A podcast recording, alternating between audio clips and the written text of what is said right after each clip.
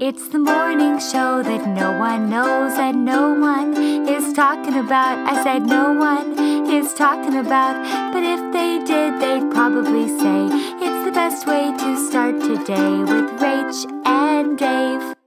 I go with Rachel Hollis.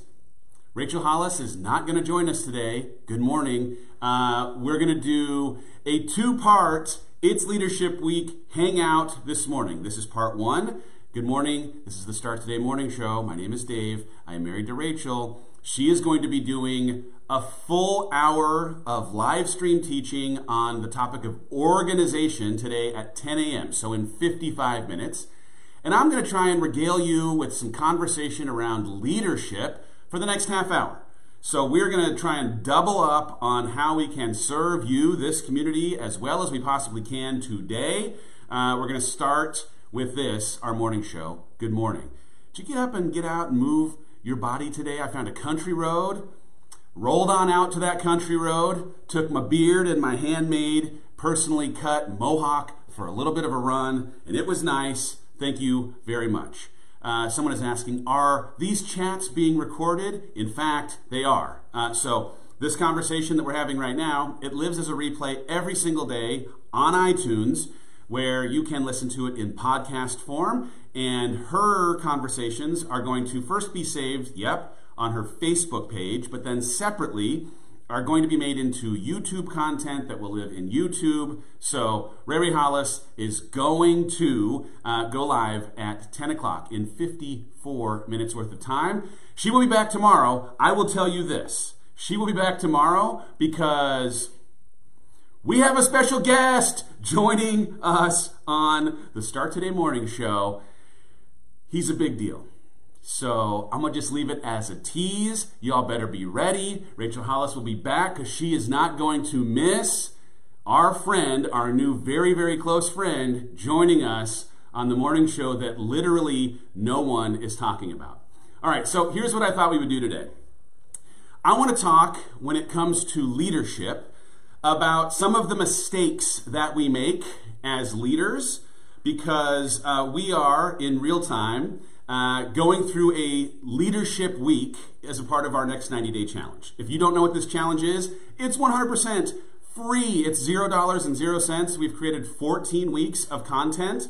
And we are trying to show up every single week with a new topic that we can dive into. And this week's topic is leadership when you join the, the challenge, you get content on every Monday, and then Monday through Friday, we're going to hang out here and have a conversation about that topic.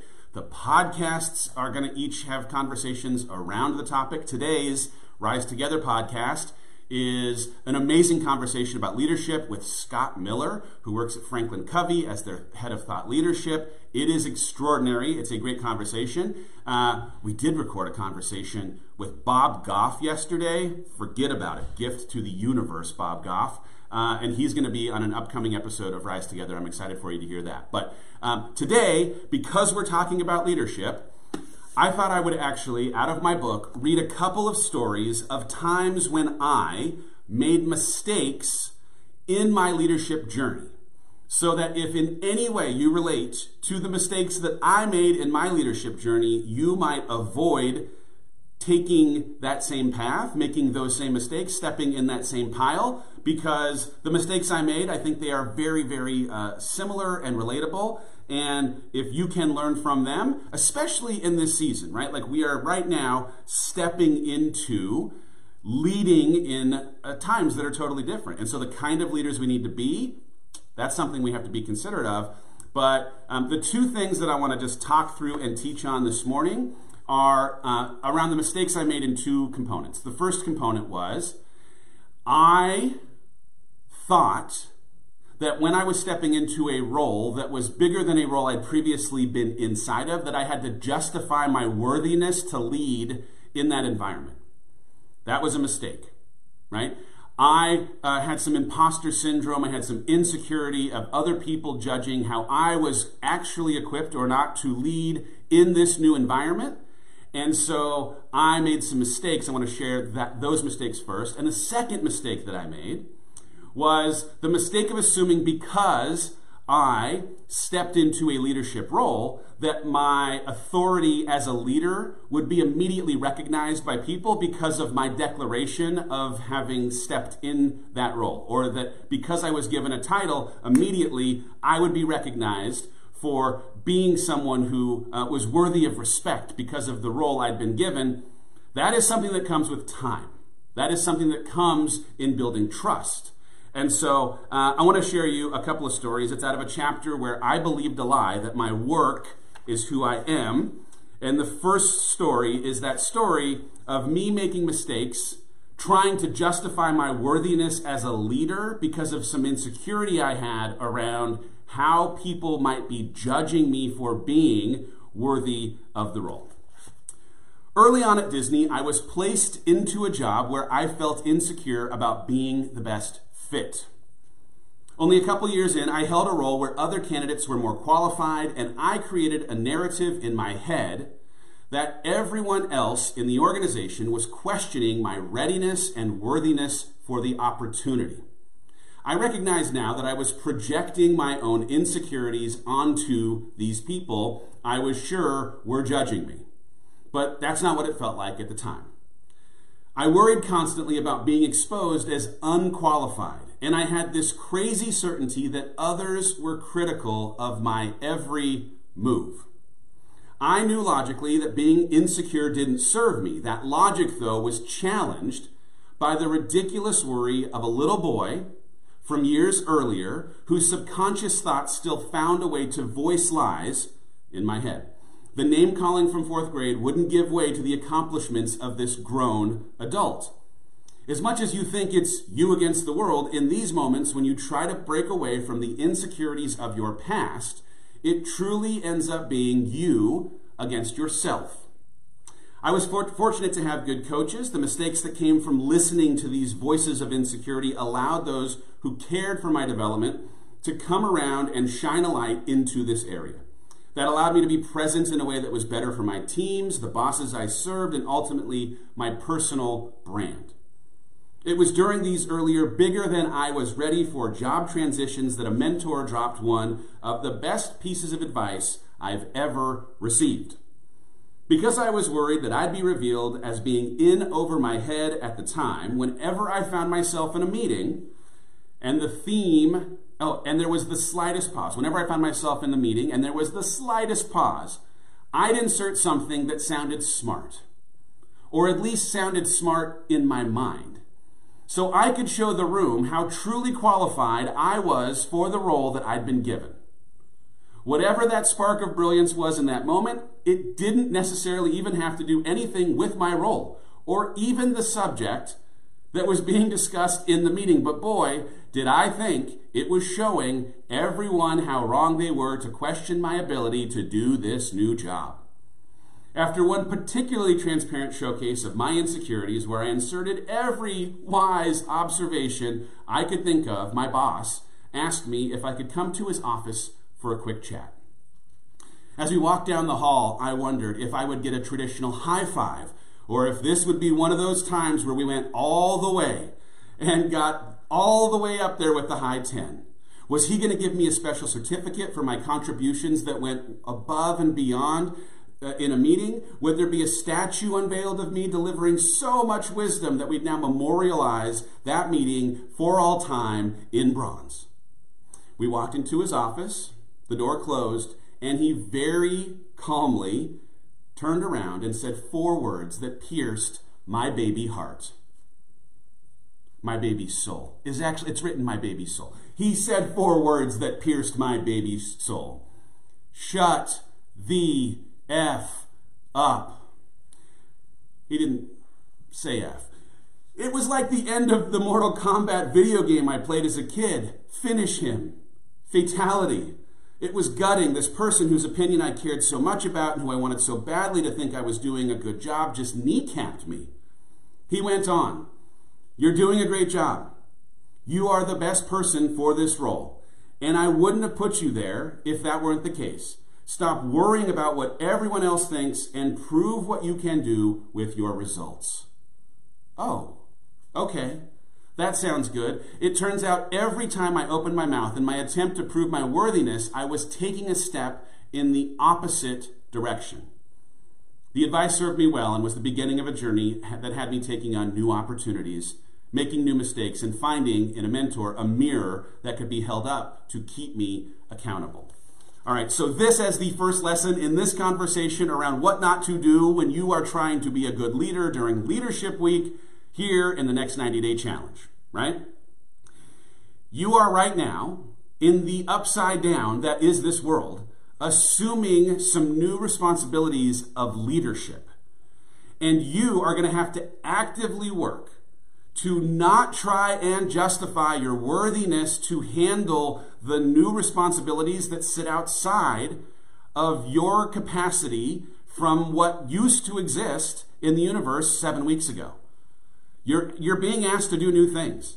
And those new things are inevitably going to challenge some of the insecurity that you may have around how you could be exposed for not being perfectly equipped to handle the circumstances of today. You're not perfectly equipped to handle the circumstances of today. None of us are perfectly equipped to handle the circumstances of today. And the only thing you do in trying to make a case for your being equipped is undermine the way that people will build a trust with you and understand you as someone who is self aware and appreciates that you are yourself like they are on a journey to acquire the skills to handle the unprecedented nature of the scenario that we find ourselves inside of. Just because you're not yet perfect, not yet great, not yet fully and totally perfectly equipped to do the things, does not mean that you aren't acquiring skills that are going to make you better tomorrow for having sat in this today. Don't undermine your ability to build the kind of thing you'd hope with your teams, your family, your partner in leadership by trying to convince them that you are worthy of this job. You are worthy of this job today, period. You are enough for this job today, period. You are capable of this job today, period. Lesson number two, if you'll indulge me, uh, was again this time where I was given opportunity and I made the mistake of thinking that my having been handed an opportunity came immediately with people treating me as though I'd earned all of the things that came with the title that I had been afforded. That is not true. You have just now been promoted into a new kind of leadership, and that leadership has called you to a new title, a new responsibility, but you have not yet completely earned all of the things that come with this new calling, you are going to have to earn that trust, earn the way that your team, your people, your, your kids will think of you in this new relationship through frequency and time. Fast forward a decade when I was given the opportunity to run international theatrical distribution. It was a role far bigger than my resume would have qualified me for, but it was a training ground that in four or five years could make me a candidate to take on the global head of distribution. I grabbed my passport and I got to work. But then, only after about nine months, due to a string of circumstances that could only be described as a mix of hard work, good timing, serendipity, and providence, I was thrust into the global head of sales job. In the same way, pause for a second, through a set of circumstances that could probably be described as hard work, timing, serendipity, providence, a whole host of other words, you, listener, have been thrust into a new job title in real time with this quarantine. Right? The first three years of that new job were incredible, in large part because they were the most challenging. I walked into rooms where I was the least experienced person on an almost hourly basis and asked unbelievably dumb questions, did my best to listen, was the beneficiary of grace from teams who were willing to put up with my ignorance and teach me well. Some did it despite knowing they would have been better candidates for the job. Most did it while stifling an eye roll. Still, I had the job and the responsibility that came with it, and in another layer of this lie of believing that my work equaled my identity, I hoped that my appointment to this role would affirm my inherent value and would therefore afford me the same kind of influence that my predecessor had been afforded a faith in my perspective, or at a minimum, a willingness to give me the benefit of the doubt, and I could not have been more wrong. So pause for one second. I got this job. It was the same role and the same title that a person who had done it for 25 years had. And when I assumed it, what I'd hoped for was that I would be afforded the same kind of respect, the way that people might listen and follow the direction. And that was a ridiculous thing for me to have assumed.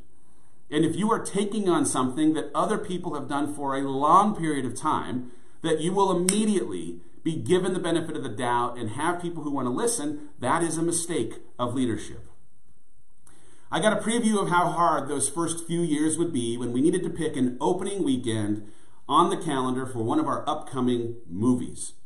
I worked in the film business, right? In the film business, talent of a certain caliber had contractual consultation rights when their movies for when their movies should come out. So in one of my final training wheels moments before I assumed my new role, my predecessor, Chuck, had me lead his last meeting where we pitched Johnny Depp's team the rationale behind the date of his next blockbuster with us. I studied all night and came ready to wow this assembled crowd with my knowledge of the calendar and the history of the movie business and the reasons that this date on this weekend that we picked would be better than any date. I walked into the room and sat across from Johnny's lawyer and agent and manager and publicist and sister, the crew you had to convince. I knew them by reputation or photos on a red carpet, but hadn't actually met them. Chuck, on the other hand, was embraced by each. They played a game of inside jokes. They talked of the next time they'd golf together. I slayed the meeting. I gave the most eloquent and compelling eight minutes of discourse on the reasons that this date was the most perfect date in all the land. I did it barely using my notes. I didn't need the help of my more experienced and familiar to them predecessor. I landed the plane with all but jazz hands. I was so proud of my articulate explanation. When I finished, I looked up across the table and I saw no nonverbal cues. Zero. They looked like cyborgs. They did not smile or nod or stand up and applaud. They just stood there, sat there with blank stares on their faces. After a dramatically long pause, the elder statesman in the room drew his gaze to my right and in a deep, calm voice said, Chuck, what do you think? Chuck smiled wryly under his classic mustache and said, Well, in my business, this is a good date. And to a person, the entire room, said in unison, sounds good. The trust they built in Chuck over a couple of decades of these meetings trumped every single part of my smooth delivery. I was mortified. I was frustrated. What did it say about who I was if the people I was tasked with getting on board didn't see the authority of the position I was in and therefore the value of my recommendations? Well, it said exactly what you think it did. I hadn't earned their immediate nods. It was an important hazing that I needed to go to, go through, that any leader needs to go through. It would take years of relationship building and expertise gathering before I got my version of sounds good from a room full of people with contractual consultation rights. But this initial meeting humbled me and forced me to remember that the fact that my job title remember the fact that my job title did not equal my personal value, nor did it mean that other people would automatically accept all of my ideas. So, there are things in assuming a new station of, of leadership, a new, a new station of responsibility, where you will be tempted to believe that you are now due the respect of the people that you're trying to influence as a leader.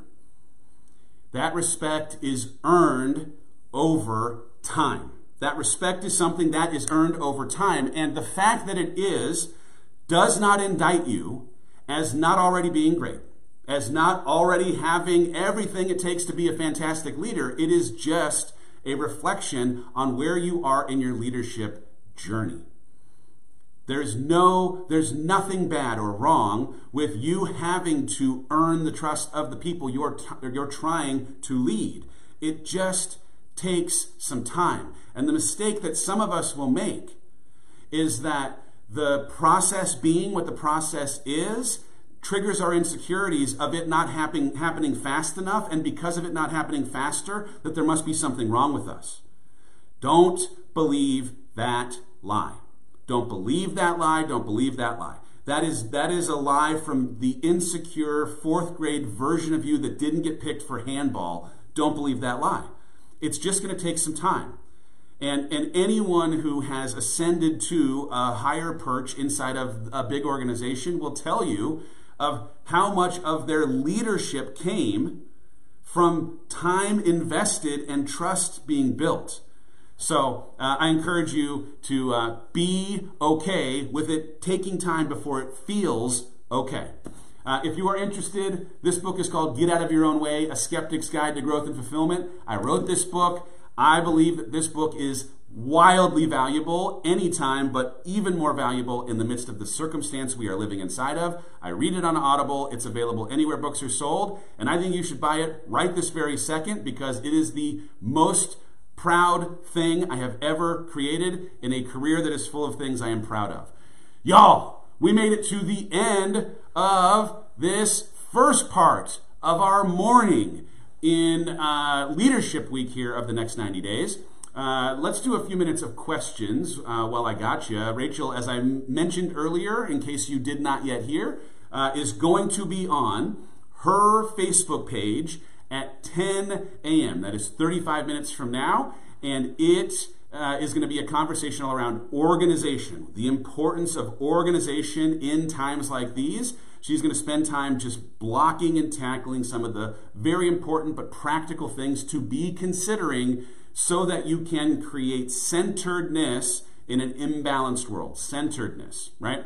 Um, all right. Where do you find this to listen to later? It will live on Rachel's Facebook page forever, but also uh, you can listen to any of the replays of the Start Today Morning Show on iTunes or anywhere you listen to podcasts. It is a podcast that you can replay any time, anytime, anytime. Uh, all right, let's see. Who else has any questions? Uh, any variety show updates? We're definitely still going to do a variety show. It will definitely happen once people are able to go back into movie theaters. We have not yet picked dates, but are right now generally looking at like October or so, thinking that probably feels like the best and safest time to go. Uh, let's see. A book tour update. Same thing for the book tour. It is 100% going to happen. I cannot wait for this book tour. Forget about it. Um, but it is something that is probably going to happen, I'm going to guess, in the October or so time frame. So uh, stay tuned, more details to come. Will we do another 90 day challenge? Absolutely. We're going to do the last 90 days, October, November, and December. So uh, hang on there. Uh, is Rise San Diego still happening in August? We are planning for it in August right now. We're staying very close and connected to everything that's happening in California and everywhere. And uh, if we have to slide the date because of it not feeling safe, we will slide the date. But at this point, it is in August and uh, is planned for there. Uh, let's see. How do you stay motivated to work out in the morning? Uh, I stay motivated because of an appreciation for how I want my day to unfold. Uh, I am not motivated. I'm not interested most mornings when I get up in going out and doing any of the things that we tend to go out and do. And yet, I get up and do it because I know if I get out and move my body for those 30 minutes or you know more often an hour, I tend to have the energy that I'm looking for at 2 p.m., 4 p.m., 6 p.m. Uh, so I, I ask, what would it what would it mean to commit to doing this, even if I don't want to, for how I want to show up for the rest of the day? And I go do it anyway. I don't feel like doing it all the time. Uh, let's see. Do I go into more, more, into leadership inside of my coaching? I do. Uh, we have had uh, now four months of both life coaching and career coaching.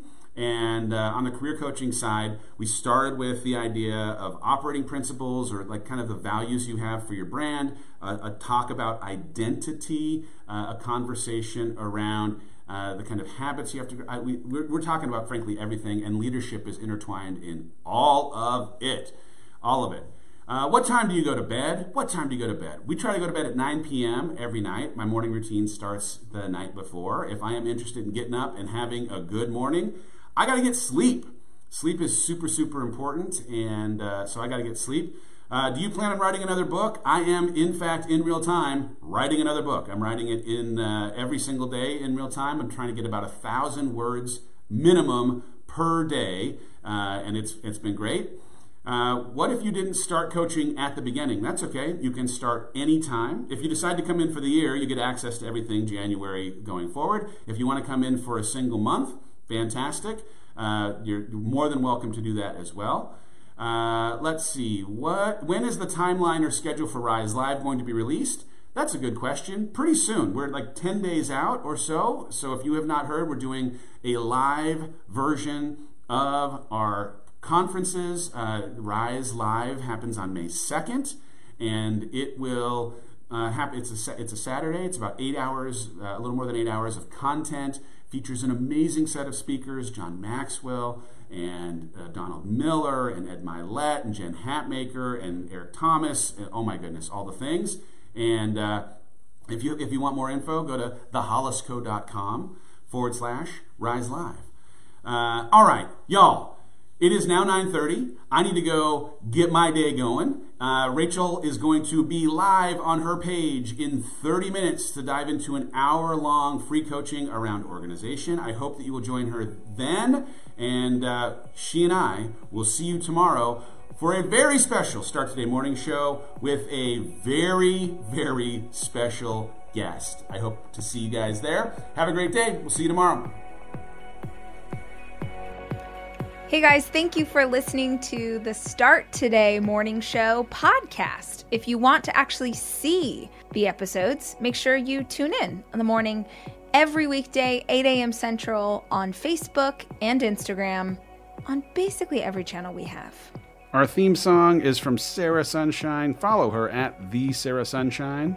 Our executive producer is Cameron Berkman. The show is produced by Chelsea Harfouche and Kevin Westlake, with production help from Nicole Fisher. And I'd like to give special thanks to Hawk, the fish that will never die.